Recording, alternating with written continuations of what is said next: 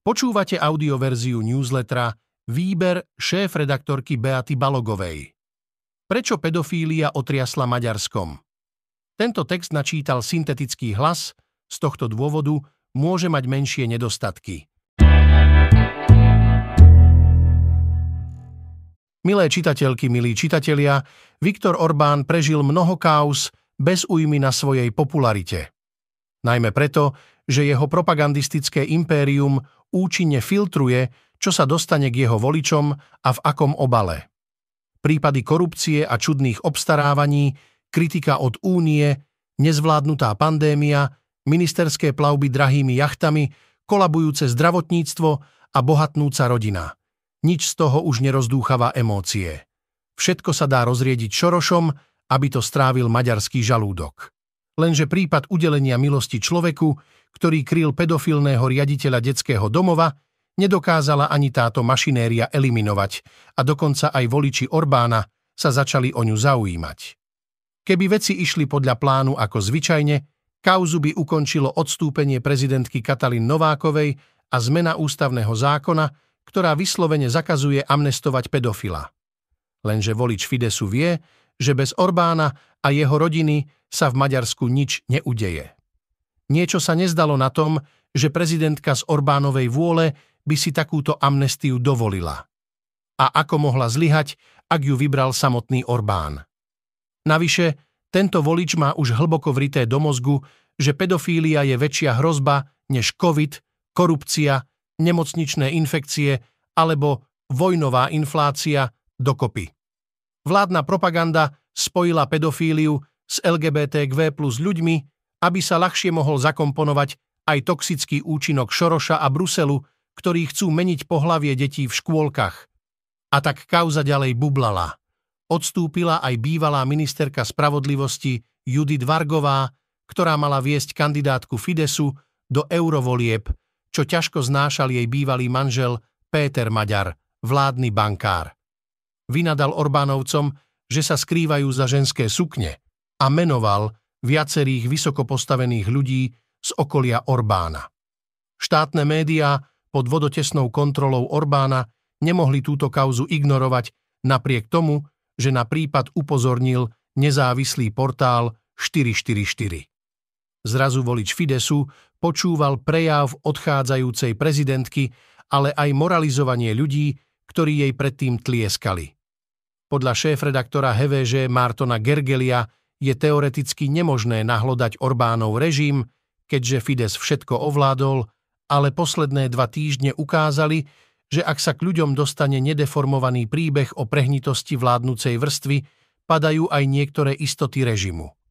Ani Orbánov režim nedokáže ututlať všetko, aké je v konečnom dôsledku poučenie pre tých, ktorí roky slúžili režimu v nádeji, že sa o nich v kritických chvíľach postará. Každý je obetovateľný, ak je ohrozená najúžšia vrstva moci. Je jedno, ako verne jej niekto slúžil. Bez pochyb Katalin Nováková im do poslednej chvíle verne slúžila. Ako aj ďalší ľudia, ktorí pre tento škandál ešte odstúpia. V skutočnosti je pedofília Orbánovmu režimu ukradnutá, ak ide o ochranu ľudí prepojených na ich rodiny alebo najúžšie kruhy.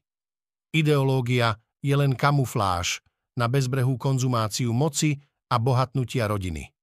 Je Orbán ohrozený?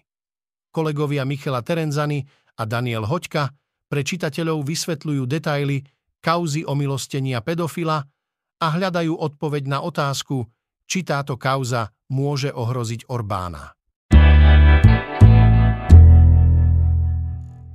Ako amfetamín. Dnes politici podnecujú nenávisť proti novinárom intenzívnejšie ako kedykoľvek predtým. Dávkujú túto nenávisť ako amfetamín, ktorý je dnes úplne zadarmo prístupný na profiloch vládnych predstaviteľov.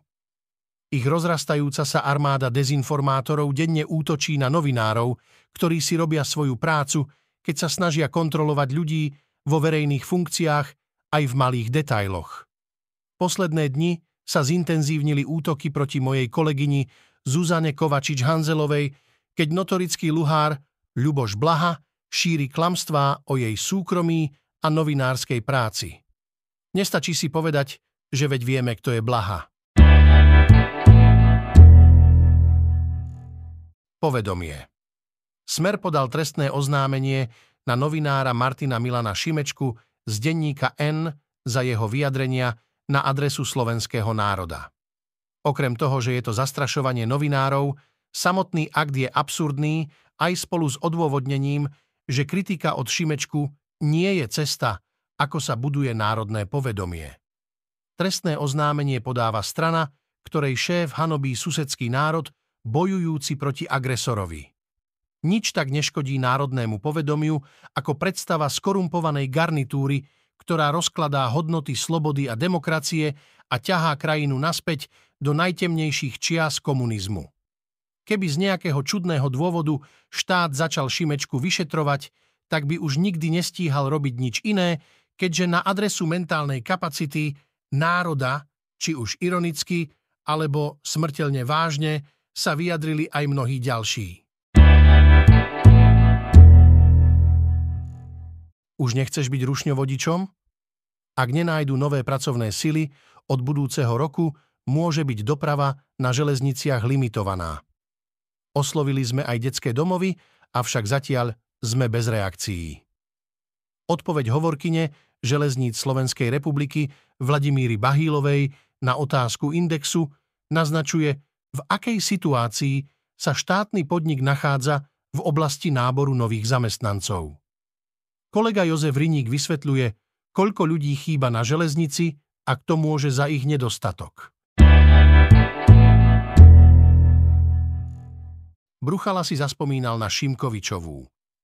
Ak ste si všimli na našom webe fialovú farbu a nápis Closer, tak ste sa už zoznámili s našimi novými kolegami, s mladými novinármi a novinárkami, ktorí sa prihovárajú najmladšej čitateľskej generácii ktorú mnohé spravodajské médiá nedokážu osloviť.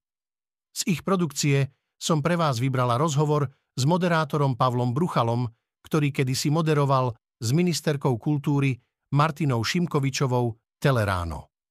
Kedysi boli so Šimkovičovou blízkymi priateľmi, dnes mu zostali už len spomienky na roky, keď ministerka netvrdila, že slovenská kultúra musí byť výlučne slovenská a LGBTI projekty od štátu nedostanú ani cent. Je na zaplakanie, že to vôbec vypustí z úst. Ak by bola odborníčka na kultúru, tak by presne vedela, že základom kultúry je rozmanitosť, konštatuje. Tumor na obrazovke Režisérka Tereza Kopáčová oslovila Jiřího Bartošku pre rolu v seriáli Českej televízie Smysl pro tumor, aby hral suseda hlavného hrdinu v nemocničnej izbe, ktorý má oveľa viac skúseností nielen ako muž, ale aj ako onkologický pacient. Obsadiť ho práve do tejto úlohy bola citlivá vec. O spoluprácu žiadala človeka, pre ktorého je pozícia pacienta so smrteľnou chorobou nielen prácou, ale aj realitou. Kolegyňa Kristýna Kúdeľová prináša oveľa viac než len recenziu seriálu. Citlivý pohľad na pacienta a herca Bartošku, pre ktorého rakovina je rola i realita. Poznámka pre poslucháčov. Všetky odporúčané texty nájdete v popise tohto audia alebo v článku. Počúvali ste audioverziu výberu šéf-redaktorky denníka SME.